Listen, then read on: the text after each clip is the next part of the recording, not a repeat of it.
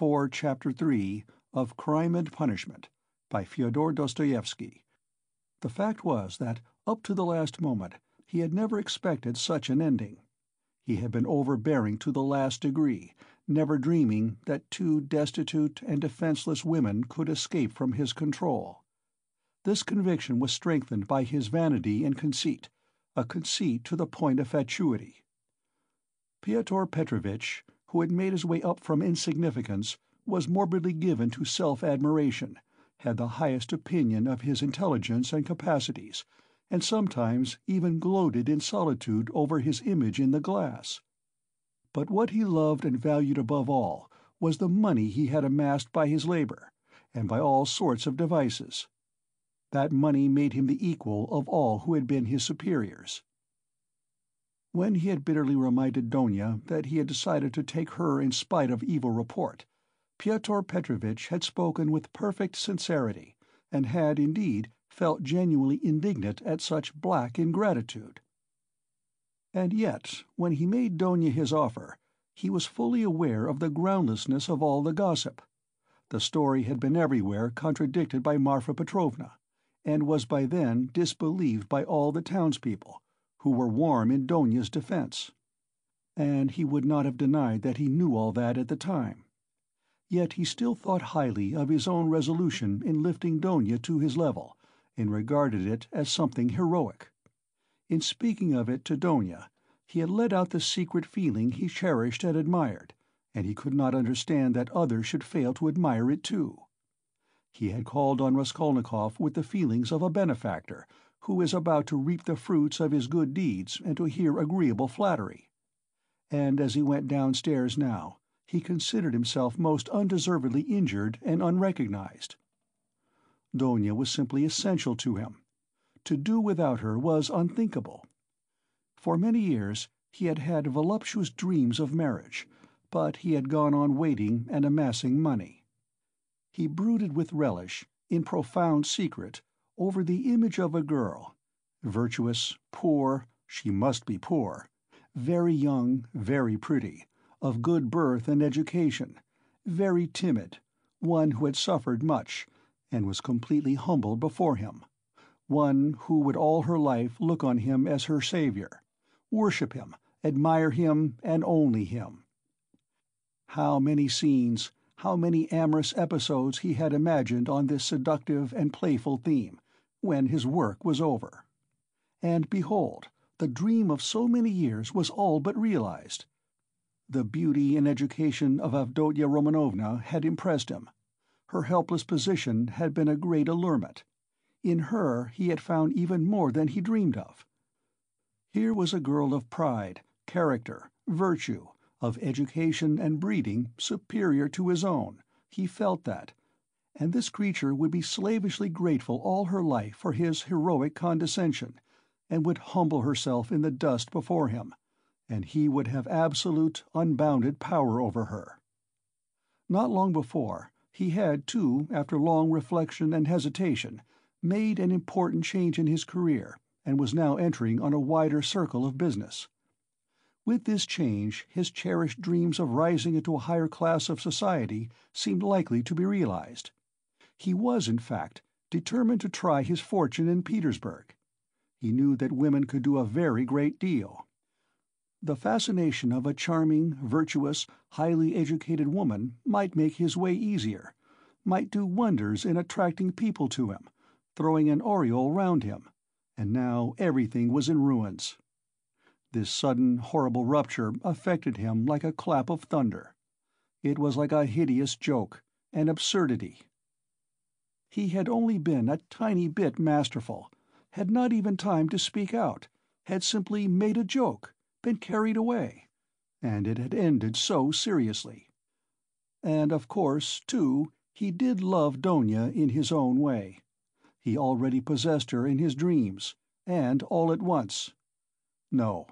The next day, the very next day, it must all be set right, smoothed over, settled. Above all, he must crush that conceited milksop who was the cause of it all. With a sick feeling, he could not help recalling Razumihin too, but he soon reassured himself on that score.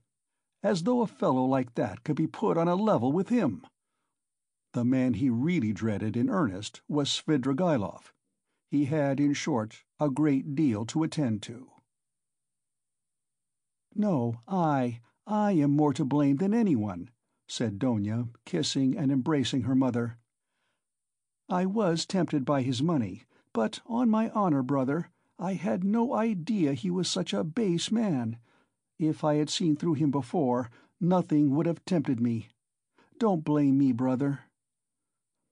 God has delivered us. God has delivered us," Pulcheria Alexandrovna muttered, but half-consciously, as though scarcely able to realize what had happened. They were all relieved, and in 5 minutes they were laughing. Only now and then Dounia turned white and frowned, remembering what had passed. Pulcheria Alexandrovna was surprised to find that she, too, was glad. She had only that morning thought rupture with Luzhin a terrible misfortune. Razumihin was delighted. He did not yet dare express his joy fully, but he was in a fever of excitement, as though a ton weight had fallen off his heart. Now he had the right to devote his life to them, to serve them. Anything might happen now. But he felt afraid to think of further possibilities, and dared not let his imagination range. But Raskolnikov sat still in the same place, almost sullen and indifferent. Though he had been the most insistent on getting rid of Luzhin, he seemed now the least concerned at what had happened. Dounia could not help thinking that he was still angry with her, and Pulcheria Alexandrovna watched him timidly. "What did Svidrigailov say to you?" said Dounia, approaching him. "Yes, yes," cried Pulcheria Alexandrovna. Raskolnikov raised his head. "He wants to make you a present of 10,000 rubles, and he desires to see you once in my presence." "See her? On no account!" cried Pulcheria Alexandrovna. "And how dare he offer her money?" Then Raskolnikov repeated, rather dryly, his conversation with Svidrigailov, omitting his account of the ghostly visitations of Marfa Petrovna, wishing to avoid all unnecessary talk. "What answer did you give him?" asked Dounia. "At first I said I would not take any message to you. Then he said that he would do his utmost to obtain an interview with you without my help. He assured me that his passion for you was a passing infatuation.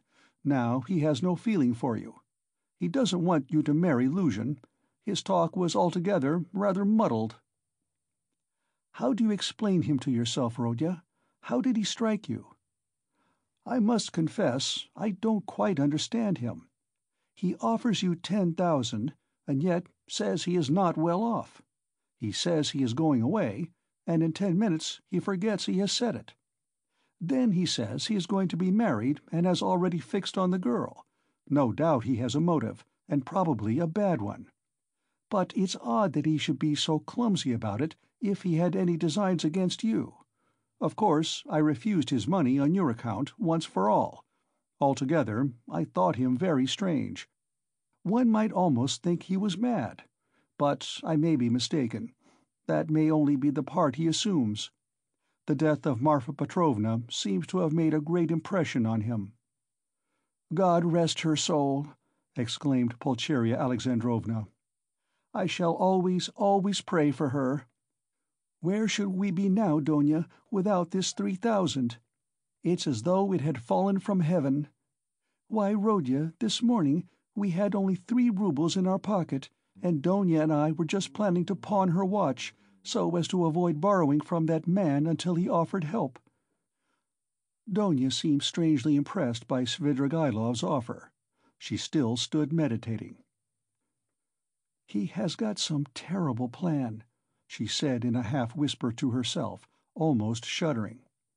Raskolnikov noticed this disproportionate terror. "I fancy I shall have to see him more than once again," he said to Dounia. "We will watch him. I will track him out," cried Razumihin vigorously. "I won't lose sight of him. Rodya has given me leave. He said to me himself just now, 'Take care of my sister.' Will you give me leave too, Avdotya Romanovna?" Dounia smiled and held out her hand, but the look of anxiety did not leave her face. Pulcheria Alexandrovna gazed at her timidly, but the 3,000 rubles had obviously a soothing effect on her. A quarter of an hour later they were all engaged in a lively conversation. Even Raskolnikov listened attentively for some time, though he did not talk. Razumihin was the speaker. "And why should you go away?" he flowed on ecstatically. "And what are you to do in a little town? The great thing is, you are all here together, and you need one another. You do need one another, believe me. For a time, anyway. Take me into partnership, and I'll assure you we'll plan a capital enterprise. Listen, I'll explain it all in detail to you, the whole project. It all flashed into my head this morning, before anything had happened. I tell you what, I have an uncle. I must introduce him to you, a most accommodating and respectable old man. This uncle has got a capital of 1,000 rubles, and he lives on his pension and has no need of that money. For the last 2 years he has been bothering me to borrow it from him and pay him 6% interest. I know what that means. He simply wants to help me. Last year I had no need of it, but this year I resolved to borrow it as soon as he arrived. Then you lend me another 1,000 of your 3, and we have enough for a start, so we'll go into partnership. And what are we going to do?" Then Razumihin began to unfold his project, and he explained at length that almost all our publishers and booksellers know nothing at all of what they are selling, and for that reason they are usually bad publishers, and that any decent publications pay as a rule and give a profit, sometimes a considerable one. Razumihin had, indeed, been dreaming of setting up as a publisher. For the last 2 years he had been working in publishers' offices, and knew 3 European languages well, though he had told Raskolnikov 6 days before that he was a swatch in German, with an object of persuading him to take half his translation and half the payment for it. He had told a lie then, and Raskolnikov knew he was lying. Why should we let our chance slip when we have one of the chief means of success, money of our own?" cried Razumihin warmly. "Of course there will be a lot of work, but we will work, you, Avdotya Romanovna, I, Rodyan. You get a splendid profit on some books nowadays. And the great point of the business is that we shall know just what wants translating, and we shall be translating, publishing, learning all at once. I can be of use because I have experience. For nearly 2 years I've been sculling about among the publishers, and now I know every detail of their business. You need not be a saint to make pots, believe me. And why should we let our chance slip? Why, I know, and I kept the secret, 2 or 3 books which one might get 100 rubles simply for thinking of translating and publishing. Indeed, and I would not take 500 for the very idea of one of them. And what do you think? If I were to tell a publisher, I dare say he'd hesitate. They are such blockheads. And as for the business side, printing, paper, selling, you trust to me. I know my way about. We'll begin in a small way and go on to a large. In any case, it will get us our living, and we shall get back our capital." Donia's eyes shone. "I like what you are saying, Dmitri Prokofitch," she said. "I know nothing about it, of course," put in Pulcheria Alexandrovna. "It may be a good idea, but again, God knows. It's new and untried. Of course, we must remain here at least for a time." She looked at Rodya. "What do you think, brother?" said Dounia. "I think he's got a very good idea," he answered. "Of course, it's too soon to dream of a publishing firm, but we certainly might bring out 5 or 6 books and be sure of success. I know of one book myself which will be sure to go well. And as for his being able to manage it, there's no doubt about that either. He knows the business. But we can talk it over later." "Hurrah!" cried Razumihin. "Now stay. There's a flat here in this house belonging to the same owner. It's a special flat apart, not communicating with these lodgings. It's furnished, rent moderate, 3 rooms. Suppose you take them to begin with. I'll pawn your watch tomorrow and bring you the money, and everything can be arranged then. You can all 3 live together, and Rodya will be with you. But where are you off to, Rodya?" "What, Rodya, you are going already?" Pulcheria Alexandrovna asked in dismay. "At such a minute?" cried Razumihin. Dounia looked at her brother with incredulous wonder. He held his cap in his hand. He was preparing to leave them. "One would think you were burying me or saying good-bye forever," he said somewhat oddly. He attempted to smile, but it did not turn out a smile. "But who knows? Perhaps it is the last time we shall see each other," he let slip accidentally. It was what he was thinking, and it somehow was uttered aloud. "What is the matter with you?" cried his mother. "Where are you going, Rodya?" asked Dounia rather strangely. "Oh, I'm quite obliged to," he answered vaguely, as though hesitating what he would say. But there was a look of sharp determination in his white face. "I meant to say, as I was coming here, I meant to tell you, Mother, and you, Dounia, that it would be better for us to part for a time. I feel ill. I am not at peace. I will come afterwards. I will come of myself, when it's possible.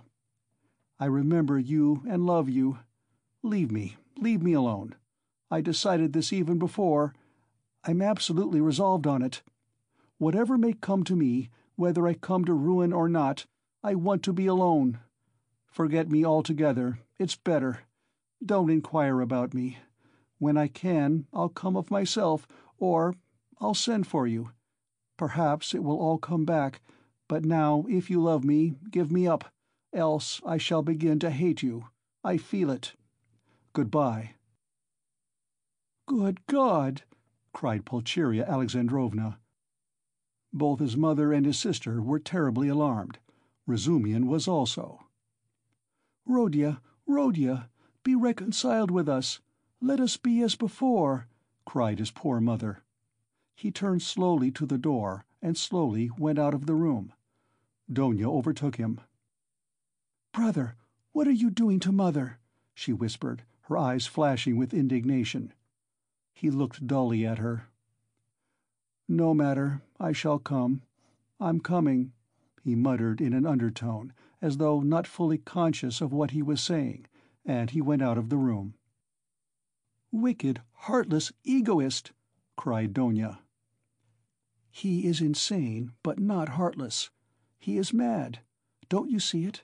You're heartless after that," Razumihin whispered in her ear, squeezing her hand tightly. "I shall be back directly," he shouted to the horror-stricken mother, and he ran out of the room.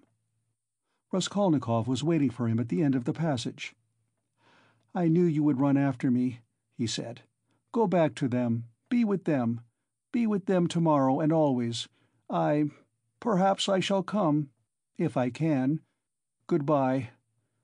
And without holding out his hand, he walked away. "But where are you going? What are you doing? What's the matter with you?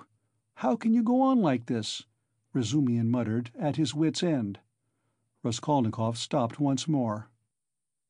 "Once for all, never ask me about anything. I have nothing to tell you. Don't come to see me. Maybe I'll come here. Leave me, but don't leave them. Do you understand me?"